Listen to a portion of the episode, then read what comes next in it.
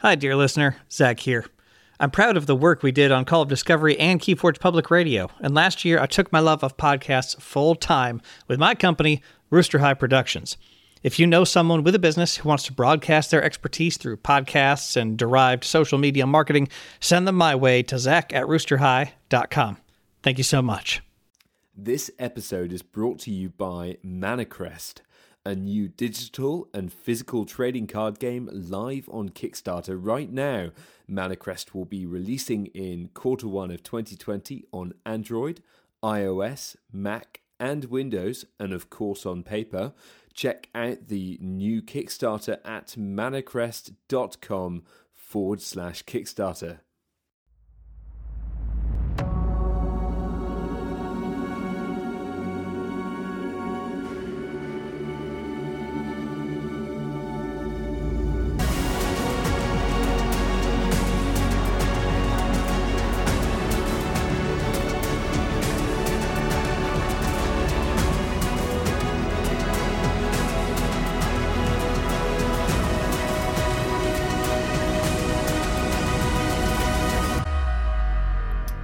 Welcome to Call of Discovery, a celebration of Keyforge, its community, and the excitement of discovery. We are joined today by Blake. You might know him as Coach, Boulevard Paper Fight, or many, many different names. Welcome, Blake. Hey, how's it going, Ed? It's going well, thank you. It's going well. And today we are talking about not one, not two, but three player Keyforge. And Blake is the the pioneer of this new game variant, and we are going to get all the inside scoop on what makes three player Keyforge so good and why you should give it a go. But first, we do like to get to know our guests a little bit better by asking them a few questions. So, Blake, how did you get into Keyforge in the first place? So, it was kind of something that couldn't be ignored. I was at the time transitioning out of playing Magic the Gathering, which I have, I can, I feel like I've been playing it like my whole life. So I, I started playing Magic back when it first came out, when I was like 12 or 13. And then during my high school years, I kind of put the cards down. And then I came back, I guess, in post secondary when my one of my good friends and I decided to take up a card game and we got into Magic. And then I played it for another probably almost decade and then I kind of got disenfranchised with the way that the format was and everything. And I just found I wasn't enjoying the game. It felt mm-hmm. more like a routine rather than something that was looked forward to and enjoyed. Yeah. And so I started transitioning into Pokemon cards because, again, something I played also when I was younger, but not at a competitive level. It was more like I enjoyed Pokemon. And Pokemon has been kind of a part of my life, um, I guess, since it's got to be like over 20 something years now as a result. I've always stuck to it so i decided to take up a card game like that and i i really enjoyed it. Like i really immersed myself in that game at the start of 2019 and as a result i was listening to podcasts and whatnot and one of the podcasts i listened to was uh the Wosi yeah yeah. And a fellow everyone knows fellow the Wosi he yes he he is pretty much the legendary tcg content creator i think. I think in some form or another we all have listened to to his content. So he does a, a very prominent thing called pc or ptcg radio which is his pokemon podcast. Yeah. And every once in a while he would talk about keyforge and he just gushes when he talks about keyforge. And i couldn't ignore this like the way he was talking about it. I saw the game when i was at an lgs and it looked very intriguing. And I just kind of decided to ask the store about it. And then I went and bought a starter deck. I finally pulled the trigger and I bought the starter box for Call of the Archons. Now, keep in mind, this was not like when everyone else was getting into it. This was in March. So I think I bought my starter a week before the first Vault Tour in Seattle.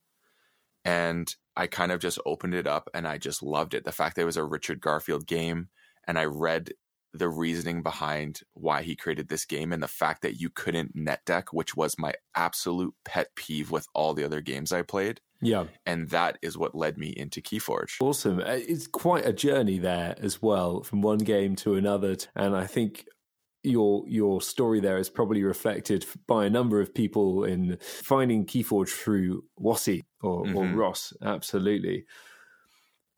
So, Blake, if you could describe Keyforge in one word, what would that be?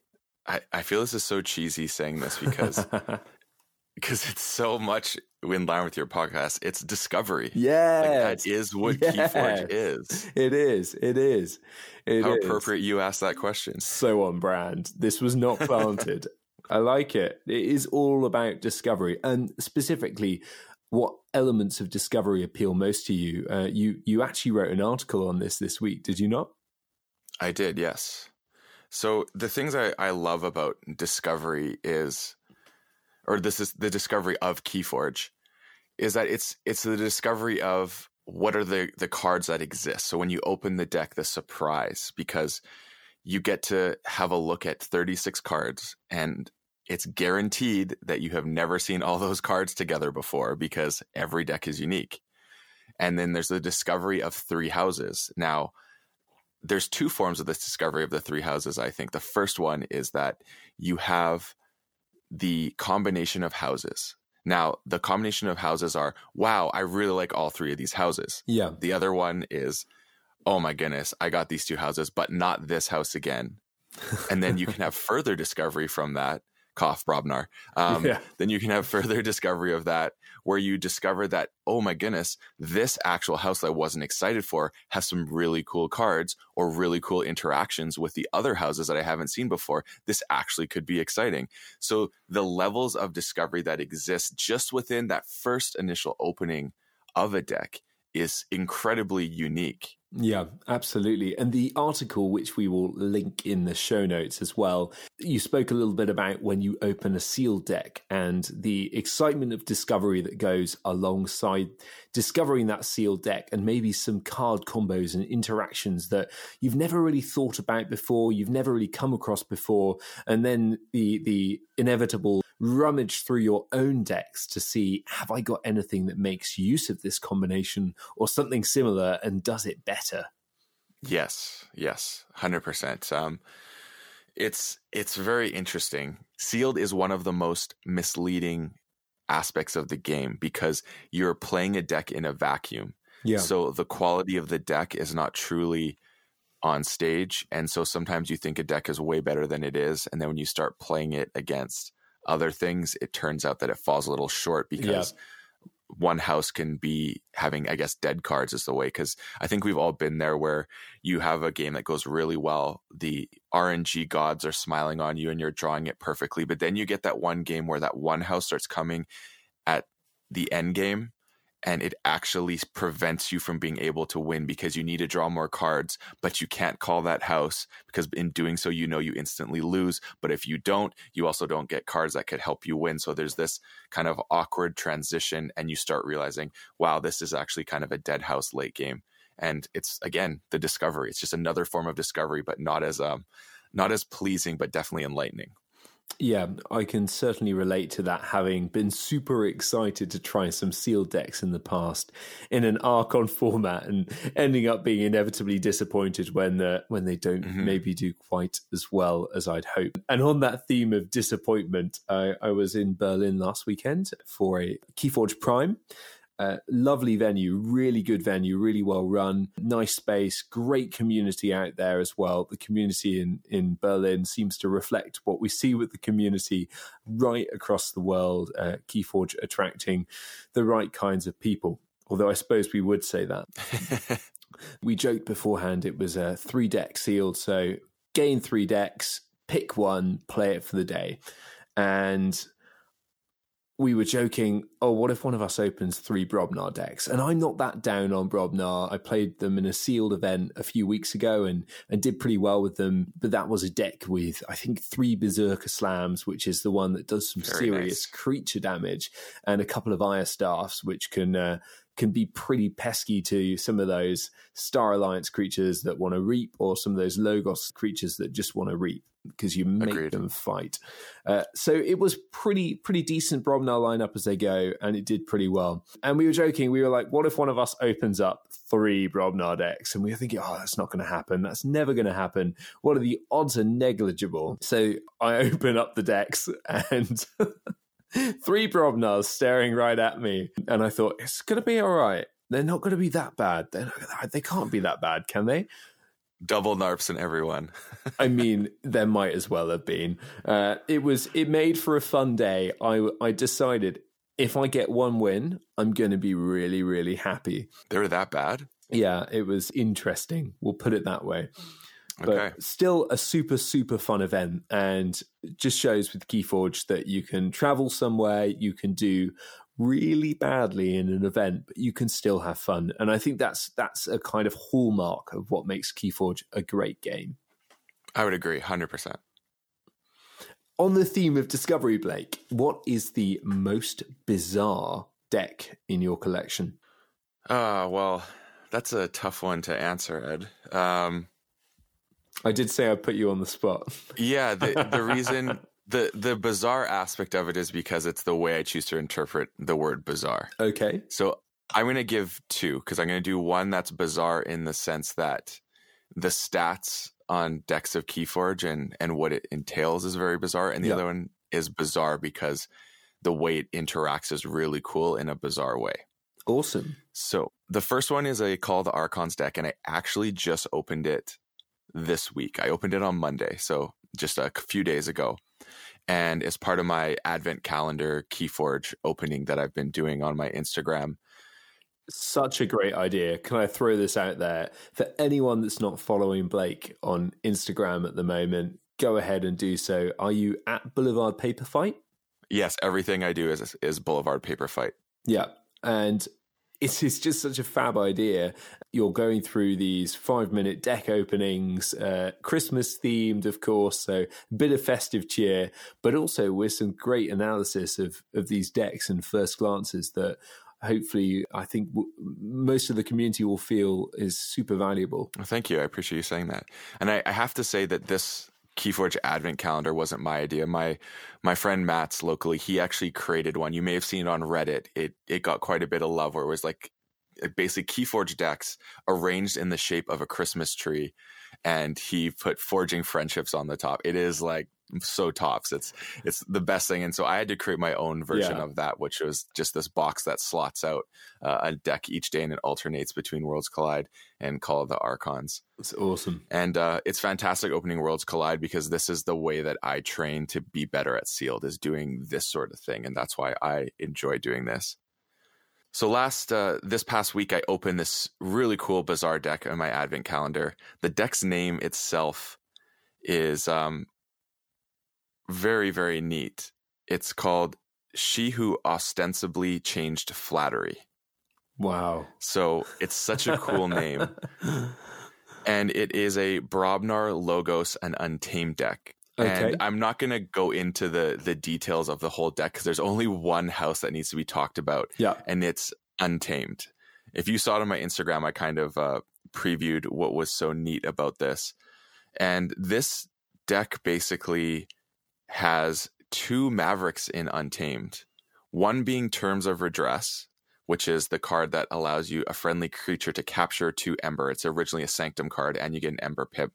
And then the card that just like tickled me pink, and I felt like it was a Christmas present, was having an Untamed Urchin which was just phenomenal. And then to top it off, this Untamed House had also a Ritual of Balance for a little bit more Ember control. Yeah. It had two Hunting Witches, Nice. a Chota, and two and a full moon. Oh, wow. Any nature's call? No, unfortunately not. This is the deck is like it's super fun. Ah, that would be super sweet with the urchin.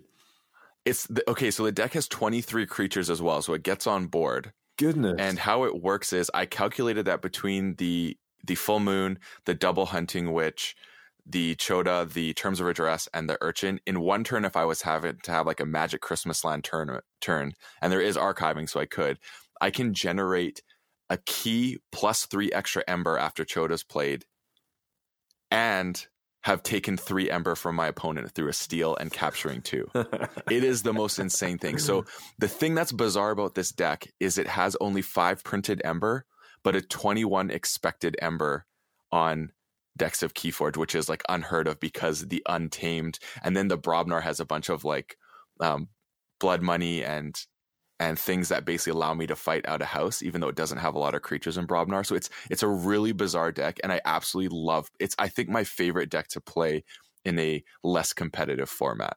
This is so awesome. So will you be taking it to a local Chainbound sometime soon? I think I will once I get some more reps, and um, I'll I'll put a link. I'll give you a link to that one because it, it's like worth looking at. It's a really cool deck. It just it's one of those decks though that it just falls short of being really good, but it's a really unique and fun deck. So that was awesome. I was so excited when I when I turned that because I, I, the way I do this, I don't look at the Archon card. I literally just turn the cards one by one, and and so it actually is a great method because then when something really cool comes, it really gives me that shock and surprise that I get to share as I'm recording. Epic, epic. We'll put it in the show notes. So, Blake, where did your Persona Boulevard paper fight come from? So, at the time that I created it, I was still playing Magic. I was I, I play I still play Magic Commander with a friend because that's what one of the activities we like to do together. So yeah. I, have saved the, a couple of decks just for that, and I was still attending releases, um, pre-release events for Magic, and then I was playing Pokemon. So at the time, I was very entrenched in multiple card games before I fully converted to be a Keyforge evangelist. Absolutely. And I kind of wanted a name that represented the essence of playing card games, is which you're basically having fights and battles with paper essentially and cardboard.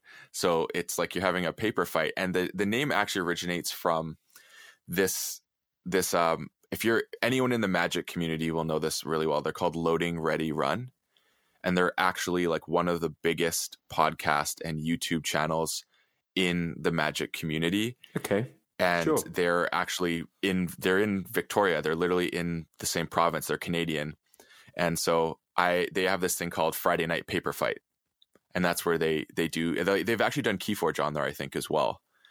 So that it was like that that whole Friday night paper fight sort of the way that had that ring to it like really really spoke to me and so I decided to do that and Boulevard is kind of a brand that I've always had through different things I do like I have a Lego account called Boulevard Bricks where I deconstruct Lego minifigures and arrange them in an aesthetic way and take photographs of them which I I have a pretty decent following on I have like 10,600 followers on that one. That's super cool and that's Boulevard Bricks. And then I, when I was a music producer and in that past life, I went by Boulevard Blake as my pseudonym for that. So I've kind of just kept this Boulevard brand for things that I do. So that's kind of how it all came together. And we'll we'll let the the M word, the magic word, slide here in talking about this because yeah, it's a it's an inter- it's a fascinating origin story. Every great pseudonym has a an interesting story, and I believe you were also at one point a rapper. Yes, I was. that was in my my previous life when I was uh, an audio engineer. Um, I I stopped like shortly after high school and just be, went into the music production side of things. Um, done a few really cool projects with um, some notable people. I got to chart in Billboard magazine with a project I did and get on the iTunes hip hop charts. That's amazing. With the project I did. So I've I've had some some fun times doing that, but uh, unfortunately you're at the mercy of other people when you're a producer and engineer. Yeah. So yeah. it became a little frustrating. You're a man of many talents, Blake. Oh, thank you. so let's dive back into Keyforge then. And yes. We have had two very, very exciting new houses with the release of Worlds Collide, but Blake, if you could pick a house, any house, any idea, whether it be for a theme or a mechanic to add to Keyforge, what would it look like? So something that doesn't exist, you mean? Yep. You have free reign. You can choose anything. Yeah.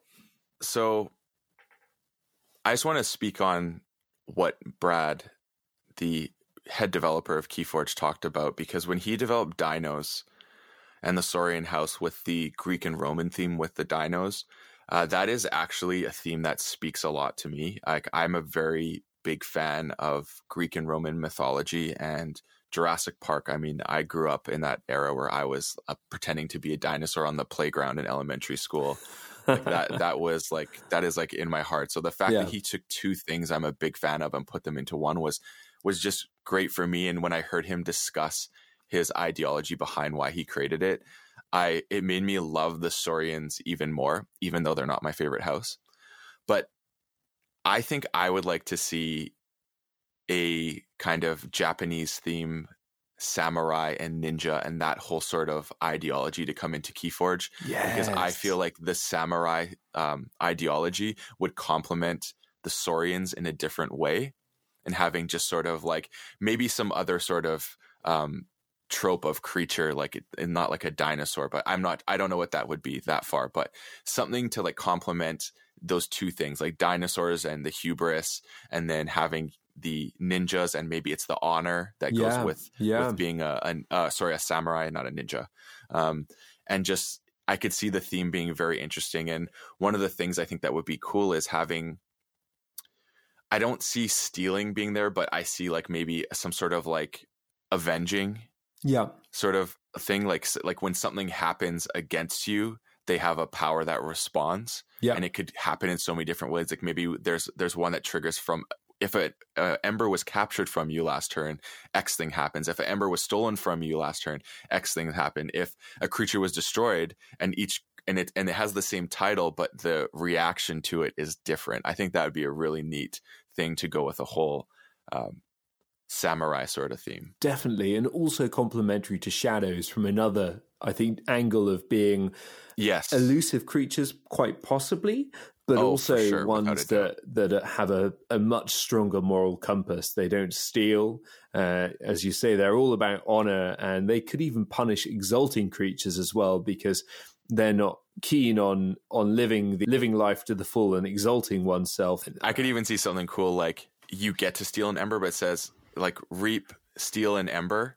If you do, you may steal an ember. If you do, sacrifice this creature because it's a thing yes. of honor. They stole and it's against the honor. So now they have to sacrifice themselves, like commit seppuku. Basically, I could see that being such a cool theme within Keyforge. And just, I don't know the creatures that would kind of go along with it, but it's it's almost like they would be a sanctum house without the armor. That's how I see it. Yeah, yeah, eh, quite possibly so.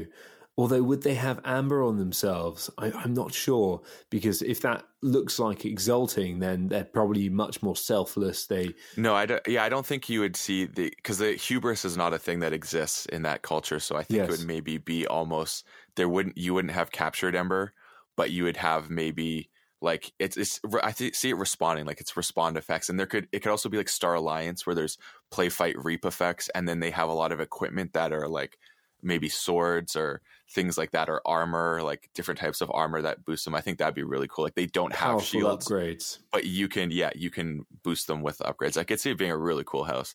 And yeah just talking about this i want to like i feel like we should maybe have a conversation and plan this house and send it to brad right after we get off air. Uh, totally totally. I think this is a great idea along with a few of the other houses that uh, that we've all been cooking up. Yes definitely. And and on that note, people seem to be split on this one a little bit over how many new houses do we want to be seeing in the game. I will play lay my cards on the table and say that I'm very much in the camp that says it would be great if with every set we saw at least one new house to keep things fresh, to keep things new, but also to then eh, enjoy deepening the lore of the current houses that we we have and seeing different facets of them and different different angles of the same thing and building those deeper. I agree. I'm I'm with that too. Is I want to see it regularly happening. Um, I I'm not I'm kind of indifferent if it's every single set or maybe once a year we see a couple. Like I, am I'm, I'm very indifferent that way. But as long as we see a steady progression of new houses being introduced within the releases, I think that would be fantastic. Sure, sure, completely agreed, and super excited. We are probably only a month and a half away from from our next set announcement. So. Uh, Yes, and, and, and I, spoilers. and spoilers. And I feel like we've barely got uh, got started on the current set, there's so much to discover in Worlds Collide. Yes. The the mind boggles at the the amount of things. It feels like Call of the Archons and Age of Ascension, there was a lot of stuff going on, but Worlds Collide really does push those possibilities much, much further. I agree. Blake, if you had to pick one creature of the Crucible, which creature of the Crucible do you think would make the best Father Christmas? Oh. That's hilarious. You, you know you know who I would I would say for for more than one reason would be yeah. Chota Hazri. Yes. he looks like Father Christmas and he's always when he comes down on the board it's always a surprise and giving you a present. It is. He do, he is. He always gives you a gift and yes. your opponent a great big sack of coal. So Yeah, unless unless you've been uh, you haven't been uh, good and then you're on the naughty list in which case he he takes an ember from you and comes into yeah, play. Yeah, he does. I think that's perfect. And to be honest, whenever I look at Chota Hazri, I think, oh, it's Father Christmas. Um, yeah, agreed. And, and I'm, I'm, honestly not sure how well that idea fits in Untamed, but um, no. but it's part of the flavor of Call of the Archons, and and we love it for it. So let's dive into our main discussion topic, and we are going to be talking about three player Keyforge. So, going back to where this came from, Blake, you published an article on three player Keyforge, and that will be in the show notes for everyone listening. And it's, it was published on Archon's Corner uh, a few months ago. What drove you to, to publish an article, or indeed to play three player Keyforge in the first place? So, from what I understand, um, I'm not the originator of this idea. Okay. I just heard about it. Um, if anyone who's on YouTube and listening to or uh, digesting Keyforge content knows that Jean Claude does fantastic work on there. Um, I someone to- told me that he has the original rules, and my rules are very similar to his. Sure. I did not have any knowledge; it just worked out that I think the way this is played uh, makes the most sense. And talking to people, they must have heard it because my my way of playing is kind of a culmination of different pieces of information being thrown at me and then kind of channeled into this end form. So I cannot take full credit for creating the idea of the way it's played and everything. It's more I just started playing it because of we have a casual night here in Vancouver and it worked out that you'd have an odd number some nights. Yeah. And there's nothing worse in a casual environment than there's one person just not playing. Because in a tournament, you know, you're getting the buy. It's there's there's more of a a circumstance to it that makes sense. But when you're playing it in a casual format, it sucks if you're that one person waiting for people to finish a game. So Completely. the three player Keyforge was born out of necessity to allow everyone who attended the casual night to be included. So that's how kind of how it originated. And the rules just kind of I can't really speak on them in the sense of the evolution because it kind of like we just played and then if something didn't make sense, we just adjusted and tried something new. And part of it was um, playing around with maybe how much a key cost to be forged. That was one thing. We tried doing more than three players and it didn't work. When you start getting above that, the games become super long and they drag out and the fun is gone. Interesting. So, okay. I haven't tried it with four or more. No, three three is the sweet spot. And then how it works is you basically you, there's a few things you can do. If, it depends on the, the game you want to play. You can use forging three keys, but we found forging two puts a little bit more more interesting plays because there's there's only two keys to be forged. So once that first key's forged, it really kind of changes the way the game is played yeah. and puts the pressure on everyone. But the the essence of the game is three players sit down. The most fun format I find to play is one person has a Call of the Archons, one person has Age of Ascension, and one person has Worlds Collide. so you have all three meta. Okay. Uh, all three sets against one another. It's a really fun way to play it. Yeah. Um, you want to be very clear that you're you want to choose decks that do not have high steal is kind of a, a, good thing. So choose some of your decks that don't see as much love because they're not that competitive, but you find some fun things in them. Sure. And you just kind of sit down and try and find an even set of decks. So no one deck is more powerful or supremely powerful than the others because it makes more for an enjoyable game. This is a true game of community and having fun with friends and you just start playing a game of Keyforge as per usual. Some yeah. main things that change is that the biggest one is the capture mechanic because when you the best way to play it is each person has kind of a different set of ember and what you do is when you capture the opponent or the player who is playing the capture ability captures it on their creature. But when that creature is destroyed, whichever player destroys that creature gets that amber, not the original Yes, owner. That's how we play it. and it adds so much it adds so much to the game just that simple change because you realize how much capture is really an integral feature and you definitely can't rest upon getting that amber back at some point you have to almost fight the uh, the other opponent the third player in the game to make sure that that amber goes back to you Yes, it's uh, it's it's one of the most fascinating things, and we kind of also started doing a, a variation where things that have multiple. So it says like steal three. That doesn't necessarily mean from the same player. Like you can steal in a combination from the other two players. We found that's a, an interesting way of Okay. of uh, of playing it, okay and does that translate have- for damage dealt as well not unless it's it's like cooperative hunting but like for example cooperative hunting is a perfect one where it's it's you deal damage based on the number of creatures you can spread that out between both your opponents. Sure sure. And then it also created this this uh, multiplayer game created certain cards have a much stronger effect and the the most like the epitome of this is doorstep to heaven because it says each player loses. So things that yes say each yeah. suddenly become much more powerful in a multiplayer yeah. game, which is really fun. So th- those are kind of the main changes within the game. But the fun part of playing three player Keyforge is the politics that go with it. Yes, yes, the barter, the negotiation, absolutely. It's a huge part of three-player Keyforge and pretty much not not existent in in the two-player Keyforge. I host a casual thing in a pub every month and we had three players for for for one month, which is a few less than we normally get. But we didn't want to, you know, have one person watching on as two people played, and and I'd, I'd come across your article, but I hadn't read it yet. And I thought, well, let's just give it a go and see what works. And we had an absolute blast. We played to three keys. We played a few games, and we we absolutely loved it.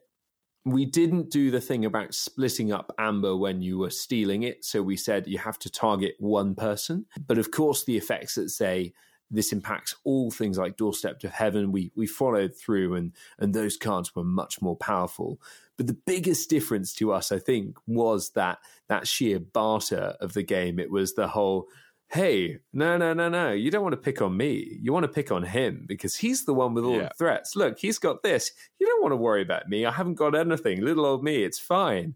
And this was constant. It was a lot of back and forth. And it made it so so so fun. And ultimately i think it de-weaponized some of the more competitive aspects of the game i think by making it a much more chilled relaxed environment where it's not just you against one other person. It's the three of you working together trying to kind of trying to get the edge. It's it's a great format. See, I feel the that format in its truest form being played, you basically are ending the game where everyone is about to be able to forge a key, and then one player just happens to have or you you've run out of answers and that one player gets to get it. If if one person runs away with the game, then something wasn't done right because you Yeah. should be talking to your your neighbor and, and being like, "Hey, um are you able to take him off check this turn because I actually don't have anything that can do it. Can you?" Uh yeah, I got it covered. Don't worry. It's fine. I got it covered. Like you start having that conversation and Yep. there's like two sides to it because you can play it's like the politicking and then you have also the the deception because you could be like i don't have an answer Yeah. when you do and you're saving it and it's going back and forth with this whole trying to play together and against each other at the same time yeah um if if you want to have a really really shenanigans game is you start getting things like an anguish and grunt buggies out and you start having where multiple people have these Oh. so that this person makes your keys cost and it starts becoming so chaotic and it's hilarious to play because each player is affecting the other two players in a different way so everyone's keys are costing these ridiculous amounts that you have to kind of keep track of it's it's honestly one of those things where you want to do once and then you're probably not going to do it again but it's definitely worth experiencing because it's hilarious I'll try it at some point. Heart of the forest on every side. See what oh happens. Oh my goodness, that that would be ridiculous. Even just one. Yeah. Yeah, yeah, I, yeah. I, I, am not sure if I want to try that version of yeah. it or that variant, but, but it really is all the fun of some of those social deduction games. You know, things like Secret Hitler, but all the smart of Keyforge at the same time. And the, the real, the real point for me where I realized actually what a cool game variant this was. Someone asked me, would you play it when you had access to a load of other three player games, three or four player games? You know, would you play, would you consider playing three player Keyforge instead for a game night? Or is it just when maybe there's three people or an odd number at a night? And I said, actually, it's so much fun. Yes, I would consider playing it and I probably would play it. I would too. It's it's honestly, I don't know. the The problem is creating a tournament structure to make yeah, it work in yeah. like that sort of sense. Like, what do you do with like? Do you have it so that I guess you would kind of need three games going on, and you'd have to actually rank the winner as like the person who won, and then you have a tie break to see the other two. Like you'd go through tie break rules, and so the winners of all three games play in another match, and then the people who all finish second play in another match, and then the people finish third play another match and you do it that way. But I don't know how the structure would continue to work in that way because I like as the rounds continue, I, I could see only like two rounds almost. Like you have sort of I, I really don't know how that would work but that yeah. would be something that would be yeah. fun to explore it would be fun to explore and in arkham which is uh, an lcg created by fantasy flight games they have it's a co-op game and and up to four players work together on on something they have a, a few overarching scenarios that players face, which in which your play group can be beneficially or adversely impacted by the outcomes of another player group. I wonder whether there's prospect for three player keyforge to to incorporate some of those things in in that something gets played down somewhere and it has an impact in in a different game happening across the room somewhere else. I think that would be fascinating and all the that kind of wacky madness discovery fun that we expect and enjoy from keyforge. It'd be cool if there was a set that was created that was designed for three player keyforge like kind of how to speak of magic, which I know is is a bit of taboo. Don't worry, we'll blur but, it out. but um, there's there's a like Commander. They in that format they actually started creating yeah cards and sets that were released as just for that format to be played in. I could see Keyforge having these multiplayer formats and maybe a set coming out that happens to be catered to that and it's only valid in that format, which would be, I think, very interesting and unique but I, I, I envision that being down the road a few yeah, years before we get yeah. to that point. And, and, I think as Keyforge grows, as it as it is, and as it, I hope it will continue to do so. I think Fantasy Flight Games is really well placed to explore some of those fascinating and interesting ideas as an organisation that has so many well thought out game systems uh, currently being created. They must have a real wealth of ideas to, to draw from. Oh, 100%, without a doubt. Yeah, so expect expect the exciting things. Another thing I wanted to to draw upon with three player Keyforge is who do you see three player Keyforge as being for, Blake? Do you see it as being for the most competitive players or the most casual or really just for anyone? I feel like anyone is correct, but I could see people who are really competitive not enjoying it as much yeah. or actually ruining the essence of what three player Keyforge is. so I think it's it's best suited as a casual way of exploring yep. decks that don't get as much love. That's that's really the essence of the game to me is you're like like we all have these decks, you know, that you're like, "Oh, I absolutely love the way this house plays." But unfortunately, the other two houses, one's really bad and the other one just doesn't quite cut the mustard. But I really enjoy getting to play this one. That's that's the type of deck that is quintessential to be a part of the three player format. And then you have a couple cards that are that are very unique to the three player way of doing things that have the the each keyword. yes. It. So yes.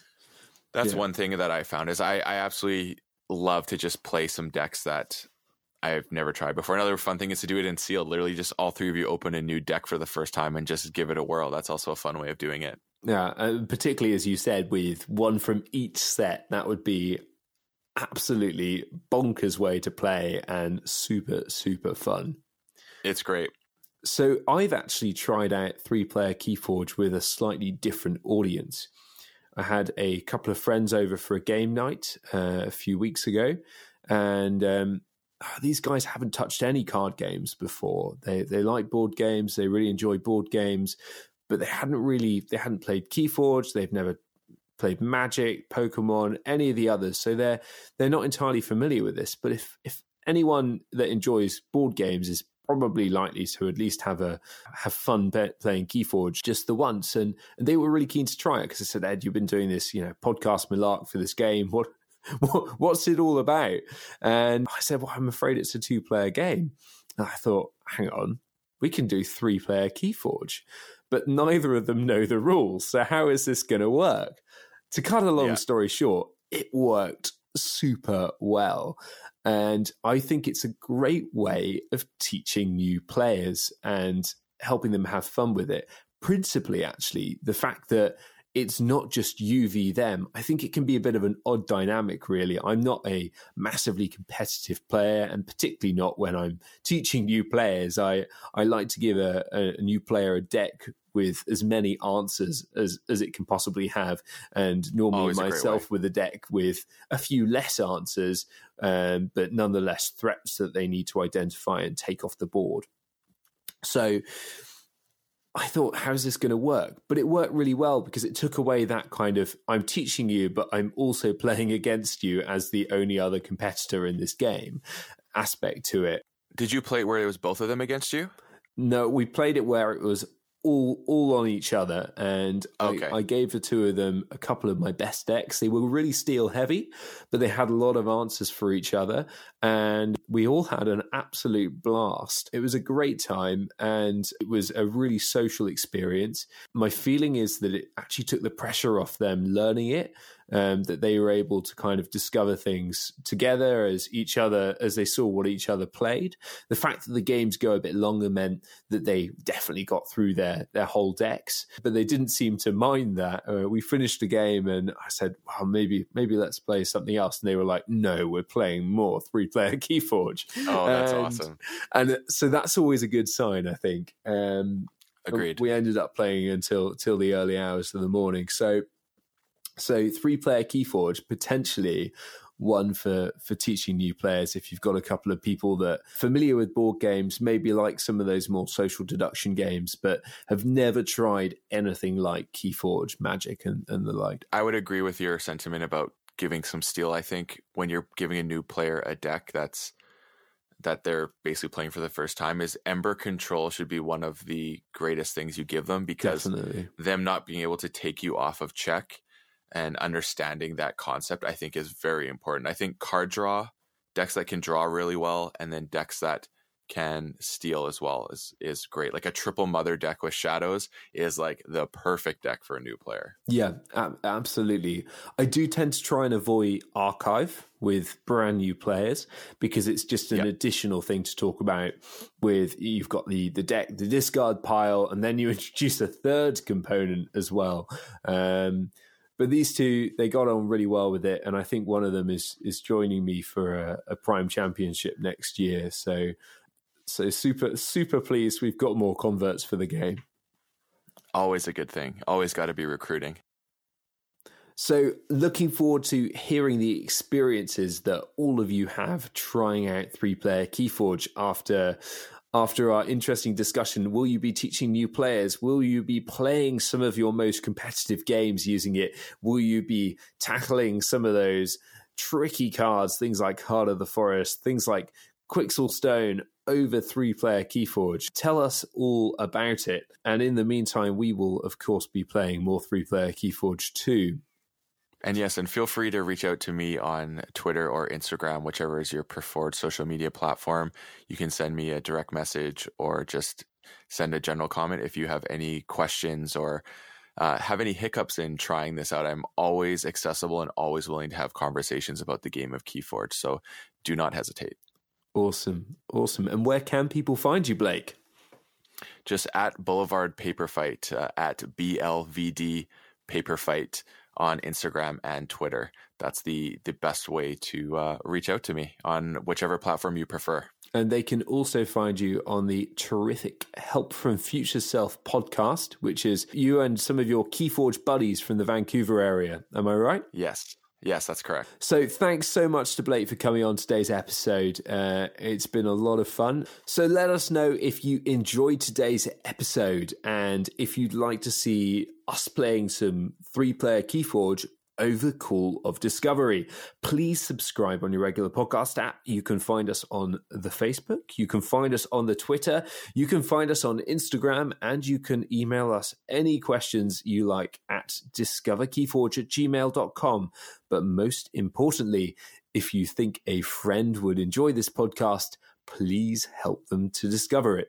Thank you.